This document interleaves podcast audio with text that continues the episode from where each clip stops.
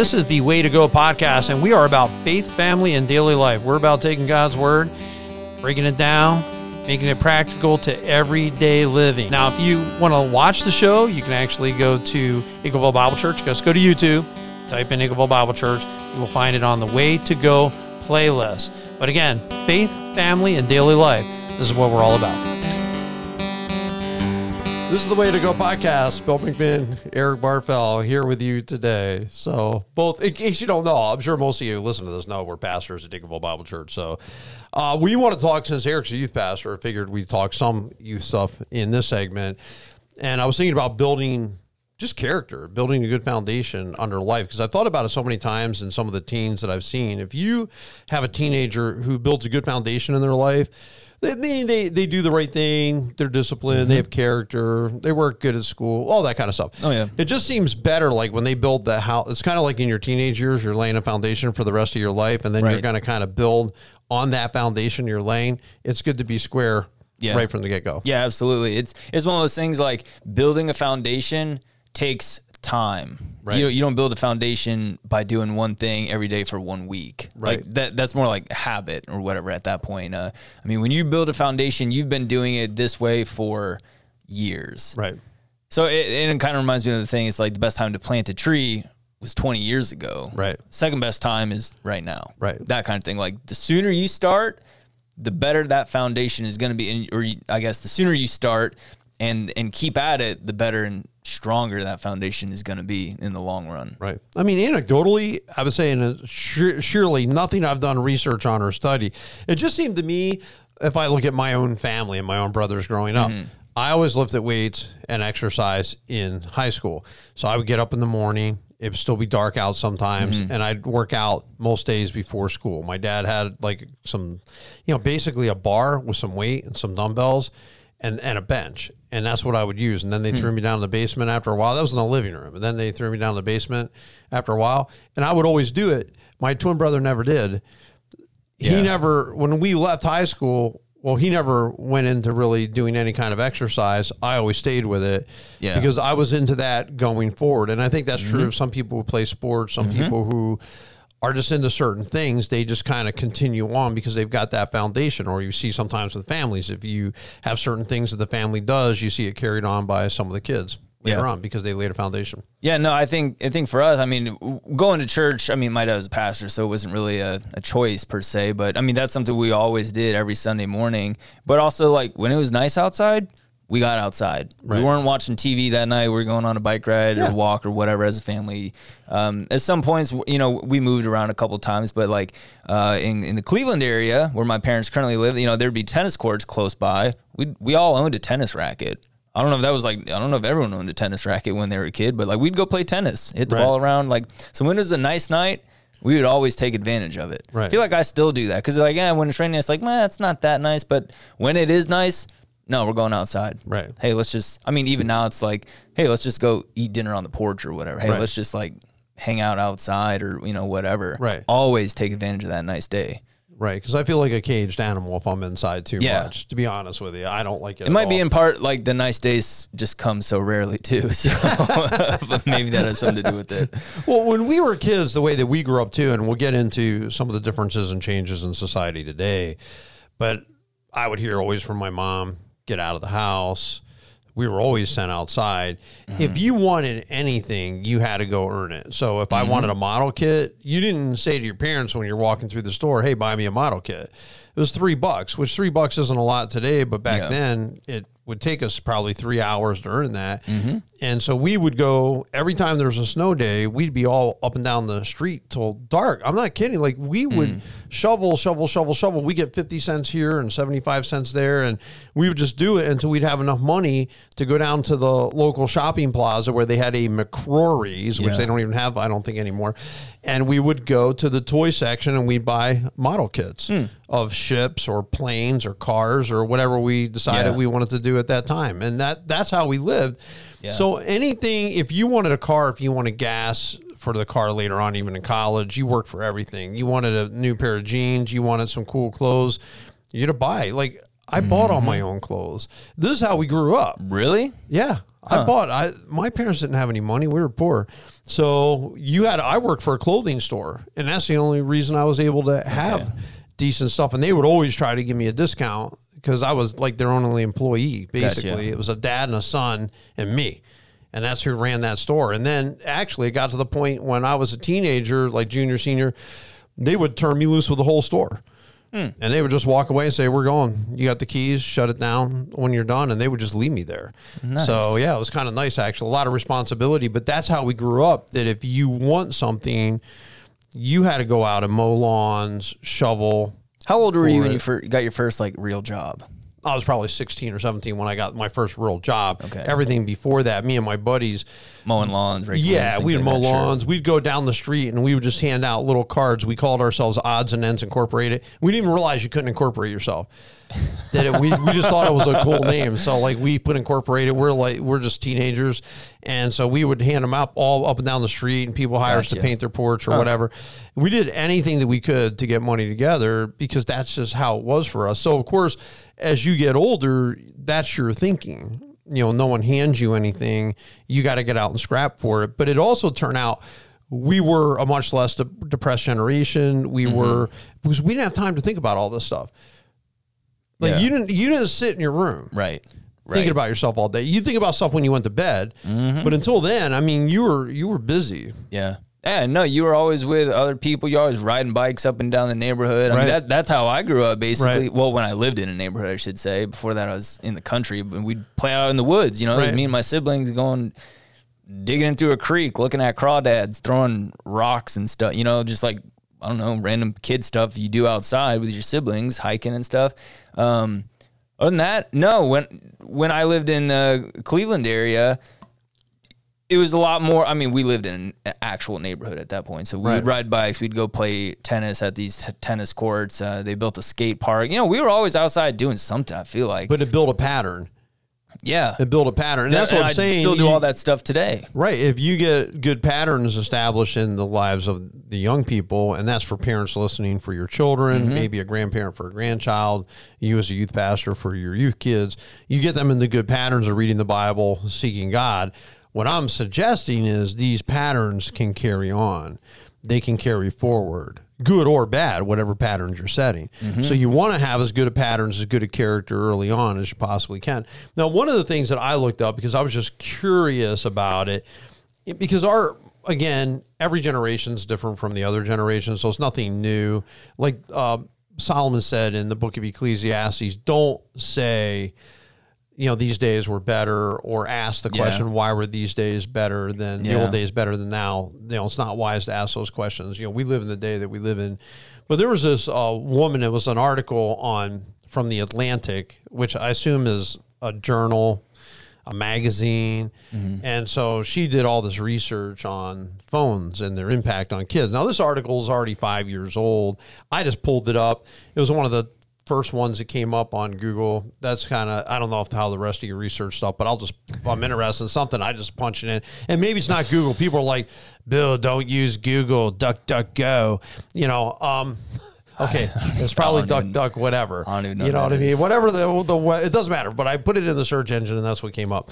And so anyway, she was saying, she talked to this girl. She was interviewing all these teenagers. So there was a teenager, a thirteen-year-old, and here's the quote. She told me she'd spent most of the summer hanging out alone in her room with her phone. That's just the way her generation is, she said. We didn't have a choice to know any life without iPads or iPhones. I think we like our phones more than we like actual people. That's what the thirteen-year-old said. What do you think about that? Um, yeah, no, that sounds about right. Checks out with the uh, current generation. Yeah. Even five years ago. But isn't it kind of scary when you think about it? Let's say people, like like they said, they're all literally leaving a dent in their bed because their whole world is in the phone. Mm-hmm. So, and I'm thinking about all the problems with this. I'm thinking about, man, when I was a kid, we were running around bases all the time, playing kickball, playing baseball. We were mm-hmm. throwing the football. We were running. We were biking. We were climbing through the woods. Like you said, catching crayfish when we were little, sledding in the winter. We were constantly moving, constantly outside, as opposed to a life living inside. Now, with the advent of, of C Bs, the C B radios became a humongo fad. Everyone and their brother had, like, you see big whips on the cars and big mm. antennas by houses, and everyone had a C B. So we were real interested in that when we went to the beach one time, and my grandparents had a place down there. So we wanted to stay inside talking to all these people on the C B, which really that's what we wanted to do. Like, we just wanted to sit there and talk to chicks that lived across the river or wherever it was. So that's what we were going to mm-hmm. do. And my mom and my grandma were like, oh, no. Well, we like to. We don't care. Yeah. Like, right, you are right. not going to be in the house. Like, this is an impossibility in summer for anyone in my generation. Like, you are not going to sit in the house. Like, you are mm-hmm. going to get outside, which was great for us. And I'm, I personally look back on that and think there would have been no value gained by talking on the C B.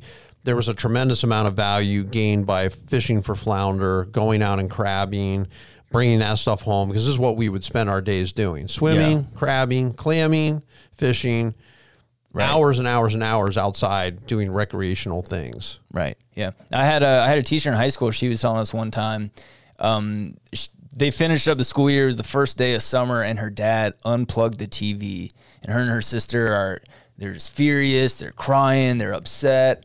She's like, it was the best summer ever. Right. She's like, I distinctly remember it just as being just awesome. Every right. day was so fun because we didn't sit around watching T V. And right. honestly, maybe this is just kind of my interpretation, my view of things, but people aren't fulfilled sitting there on their phone. Do they actually enjoy it that much? Not really, in comparison to being out and about, doing stuff with people, hanging out in person with their friends. But it's just so addictive and convenient and accessible. That's just what they do. So yeah, they just lay on their bed, they lounge around, they just scroll aimlessly and endlessly. Do they actually enjoy it compared to doing literally anything else outside with people, with their friends?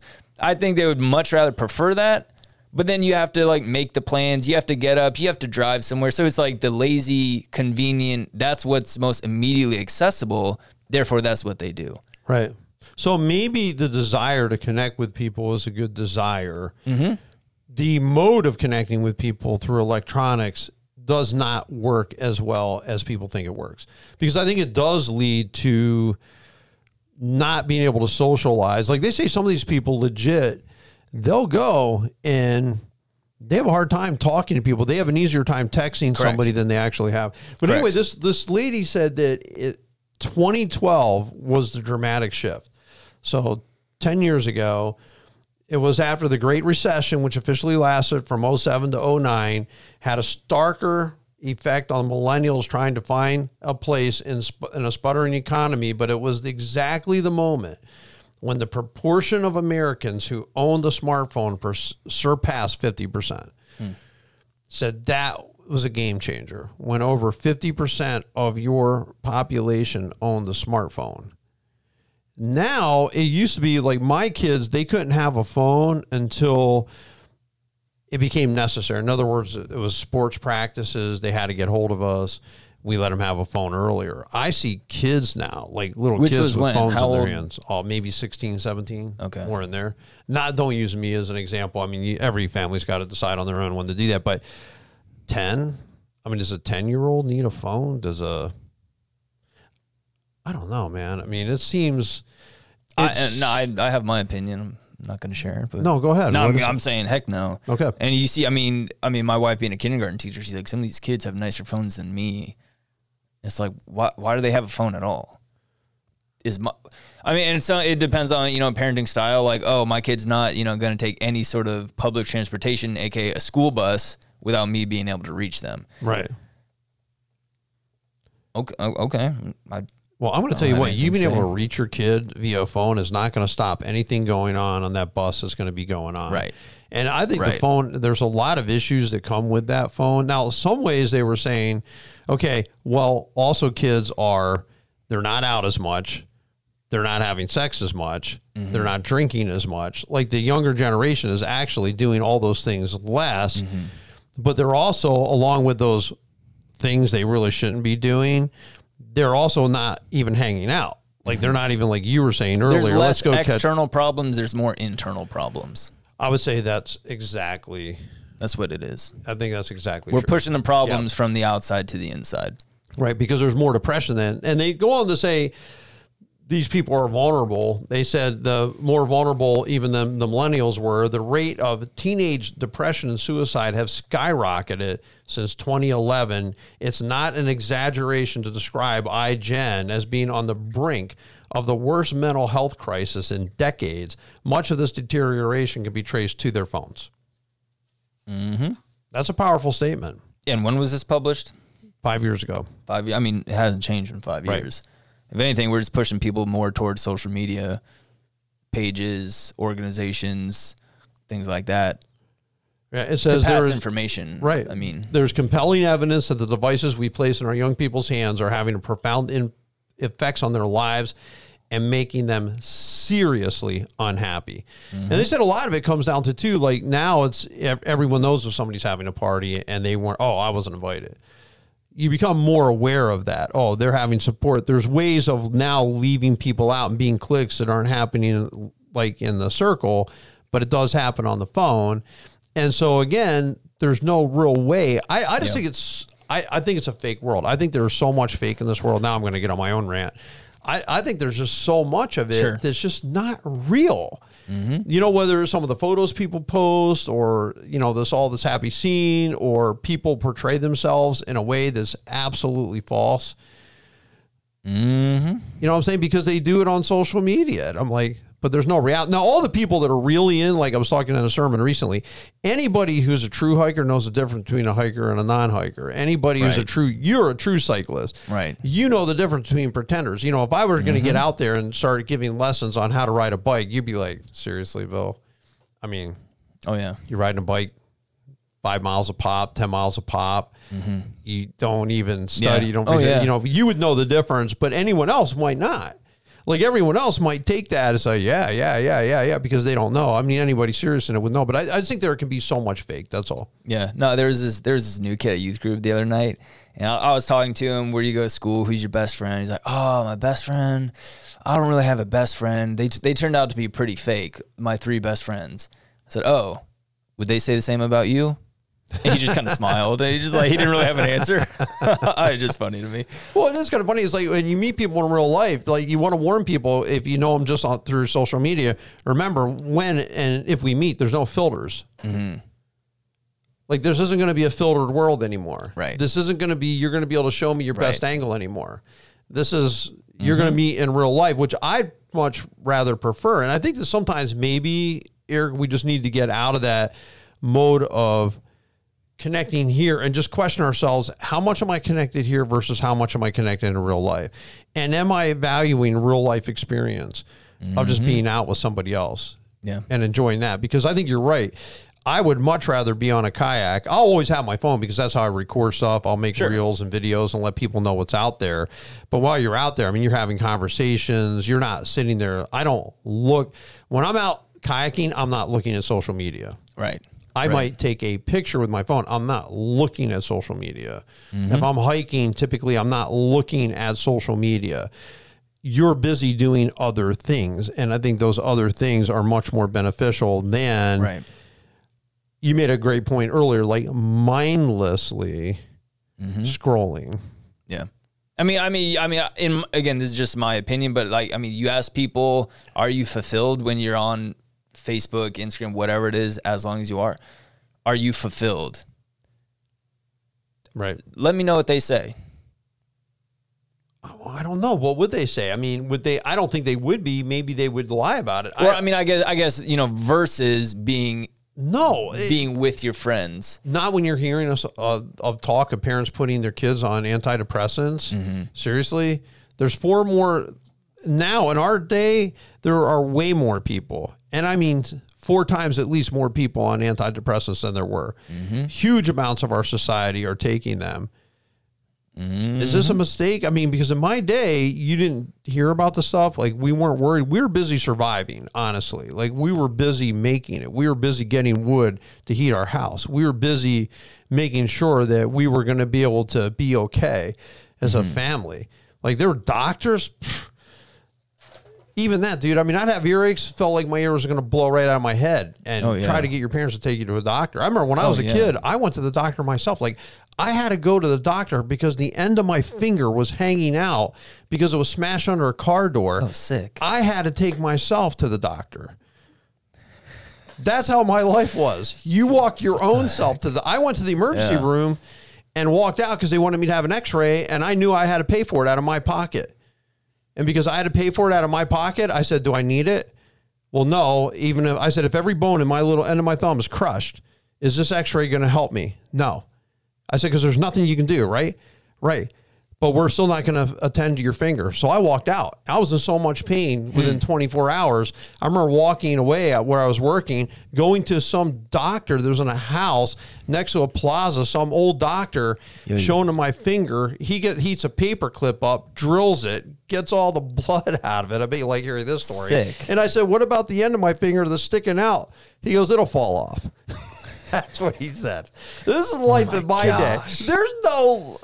Everyone has medical insurance. There's no, yeah. you're on your own, dude. I mean, I'm a sixteen year old. I'm very much seventeen, eighteen, whatever. I'm very much on my own as far as getting myself to a doctor, as far as buying my own clothes. This is the way I live. Again, you're not on social media. Mm-hmm. You don't have time to think about that kind of stuff. Right. So not that we didn't have our problems, but here's some of the things that they say before we close off this podcast.